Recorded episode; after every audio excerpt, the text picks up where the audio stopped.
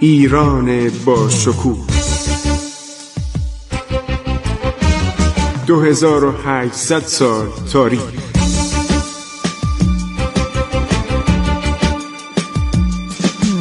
عبور از تاریخ.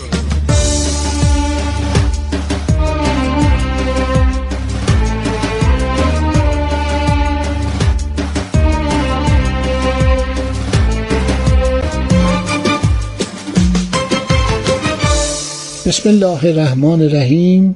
به نام خداوند جان و خرد. من خسرو معتزد هستم. به شما سلام می‌گویم. برنامه عبور از تاریخ رو با شر وقایع دوران شاه اول ادامه می‌دهیم.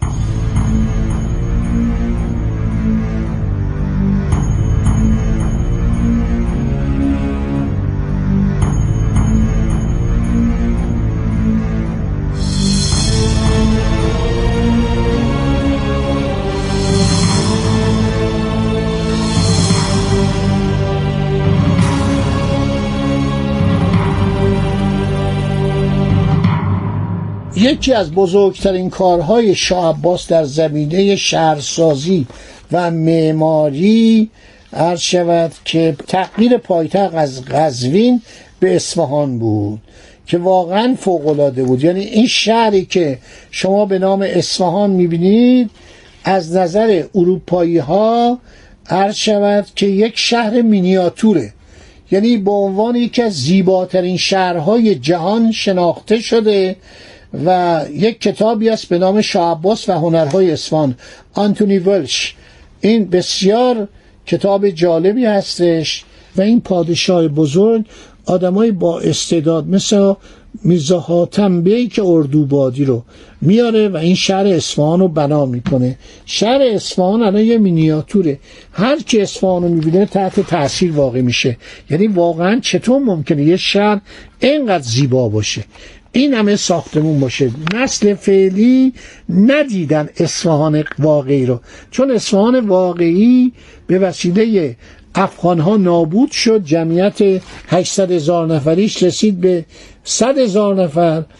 در آن به اصطلاح محاصره طولانی هفت ماهه چقدر مردم مردن؟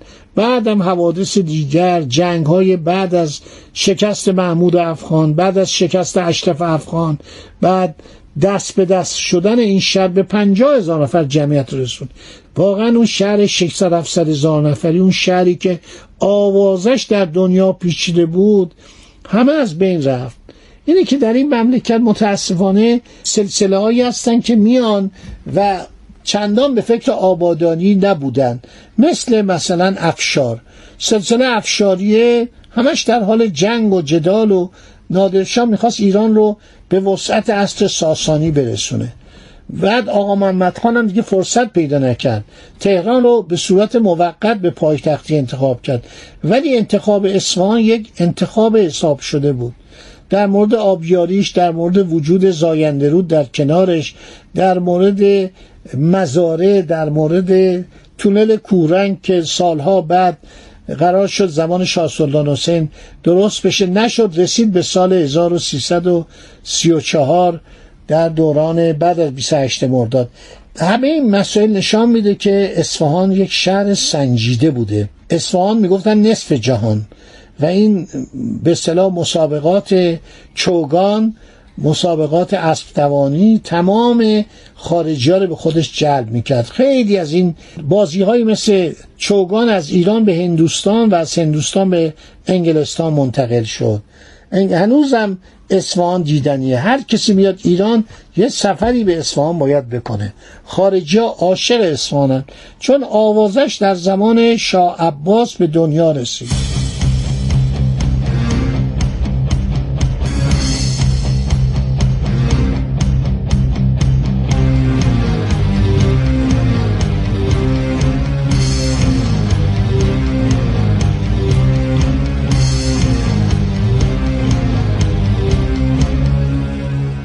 اختراعات جدید مثل ساعت در اصفهان عرض شود که به صورت ساعت میدان بزرگ نقش جهان جلوه کرد. بیشتر اسفانی های ثروتمند ساعت داشتن. ساعت از سوئیس وارد می‌کردن. اشتدلر ساعت ساز سوئیسی در اصفهان دکان و مغازه داشت.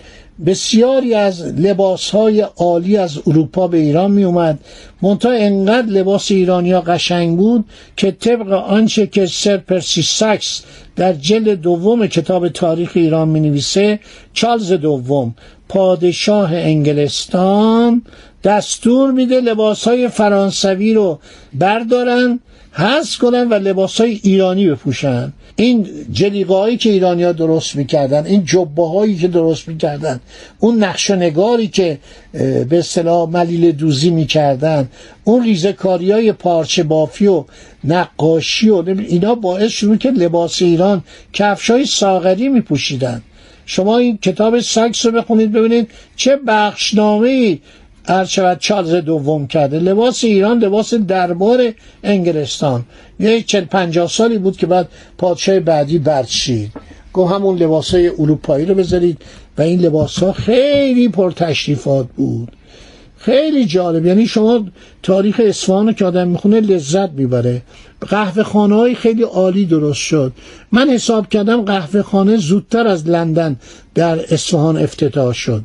قهوه را از آسیای جنوب شرقی می آوردن.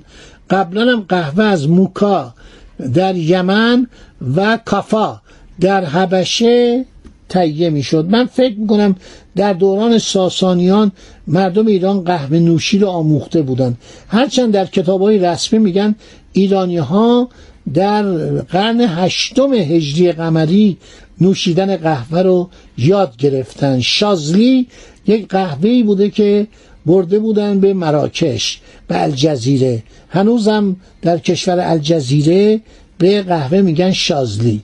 بعد میگن در مکه بوده بعد میگن یه عده‌ای که در ترکیه بوده در عثمانی بوده قهوه نوشی. در حقیقت بوده. یعنی من فکر کنم زمان شاه سلیمان قهوه نوشی در ترکیه بوده. قبل از اینکه در لندن باشه. ولی در ایران ما زمان شاه عباس قهوه خانه داریم. همه نوشتن. پیترو دلواله میگه پادشاه ما رو می‌برد تو اون قهوه خانه از ما پذیرایی می‌کرد. سفرا می اومدن تو قهوه خانه یعنی اینقدر قهوه خانه شیک بود در بازار قیصریه که سفرا رو شاه عباس می‌برد اونجا. در اونجا کباب براشون می آوردن آبگوشت براشون می آوردن قهوه می آوردن چایخانه هم بوده. متاسفانه یک بلایی به نام کوکنار و مواد مخدرم از دوران مغول در ایران عرض شود که گسترش یافت. اشاره یافت و هرچی شاهان صفوی قبل از شاه صفی می‌خواستن این ریشه کم بشه نمی‌شد. کوکنار خیلی ها می نوشیدن کوکنار نوشی ماده مخدری بود استفاده می کردن. همین پادشاه صفوی شاه اسماعیل دوم معتاد بود و بر اثر خوردن مواد زهرالود که در اون به اصطلاح فلونیاش آمیخته بودن شاه پری خانوم این کار کرده بود. پریخان خانوم که خواهرش بود و از این بدش میومد چون این جلو اختیارات گرفته بود زن بسیار پررو بسیار پرمدعا و بسیار جاه طلب. بنابراین در اینجا هم این پریخان خانوم این کار می‌کرد.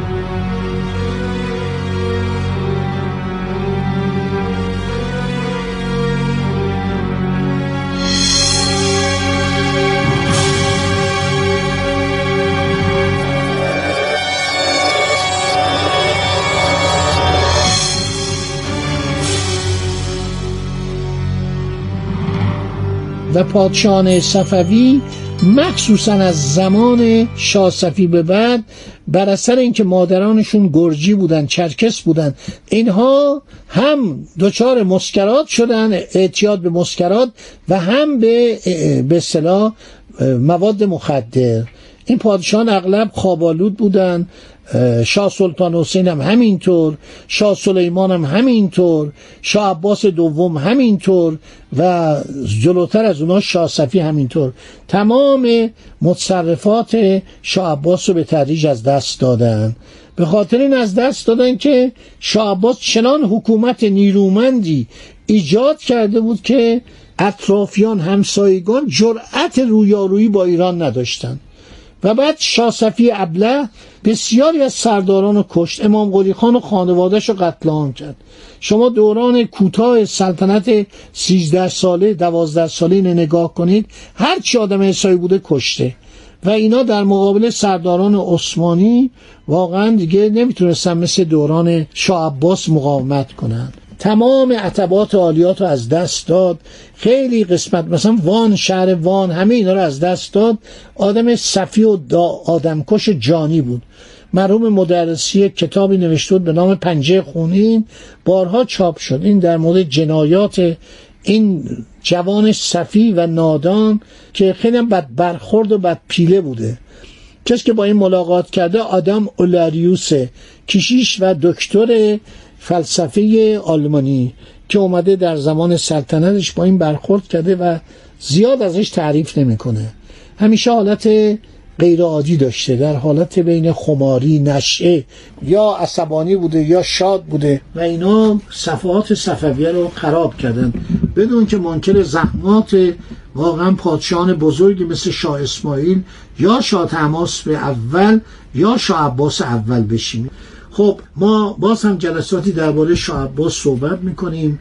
می‌خوام به سفرنامه ها بپردازم به تحقیقات دانشمندان و جامعه شناسان درباره آثار مدنی سلطنت شاه عباس. رفتار خصوصی زندگیش. آلمارای عباسی خیلی کتاب مفصل دو جلدی خوبیه. دنجان ایرانی که من تو این برنامه ازش قفلت کردم که باید به اونم اشاره کنم.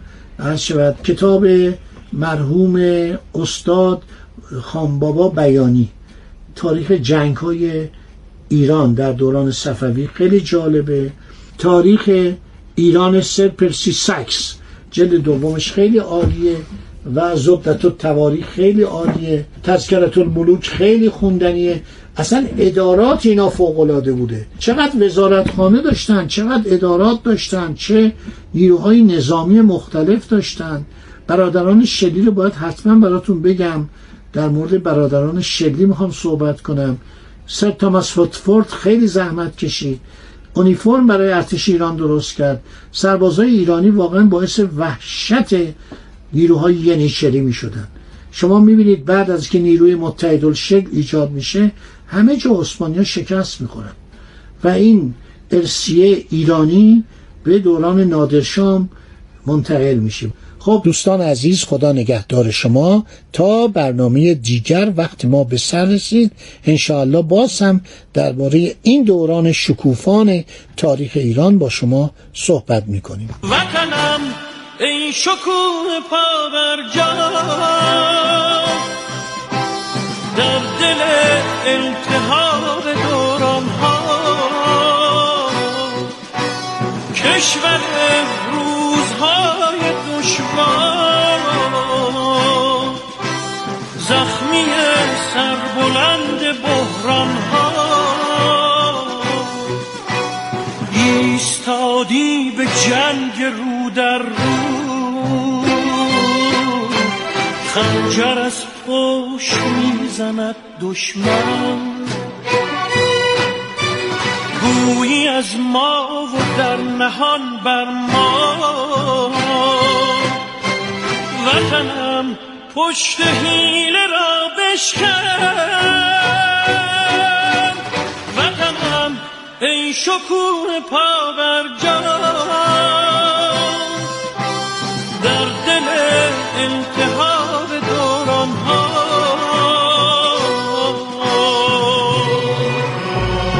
عبور از تاریخ.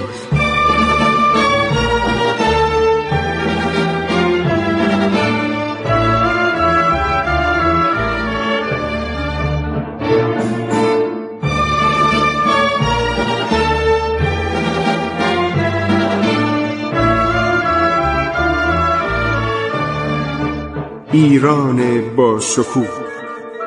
2800 سال تاریخ.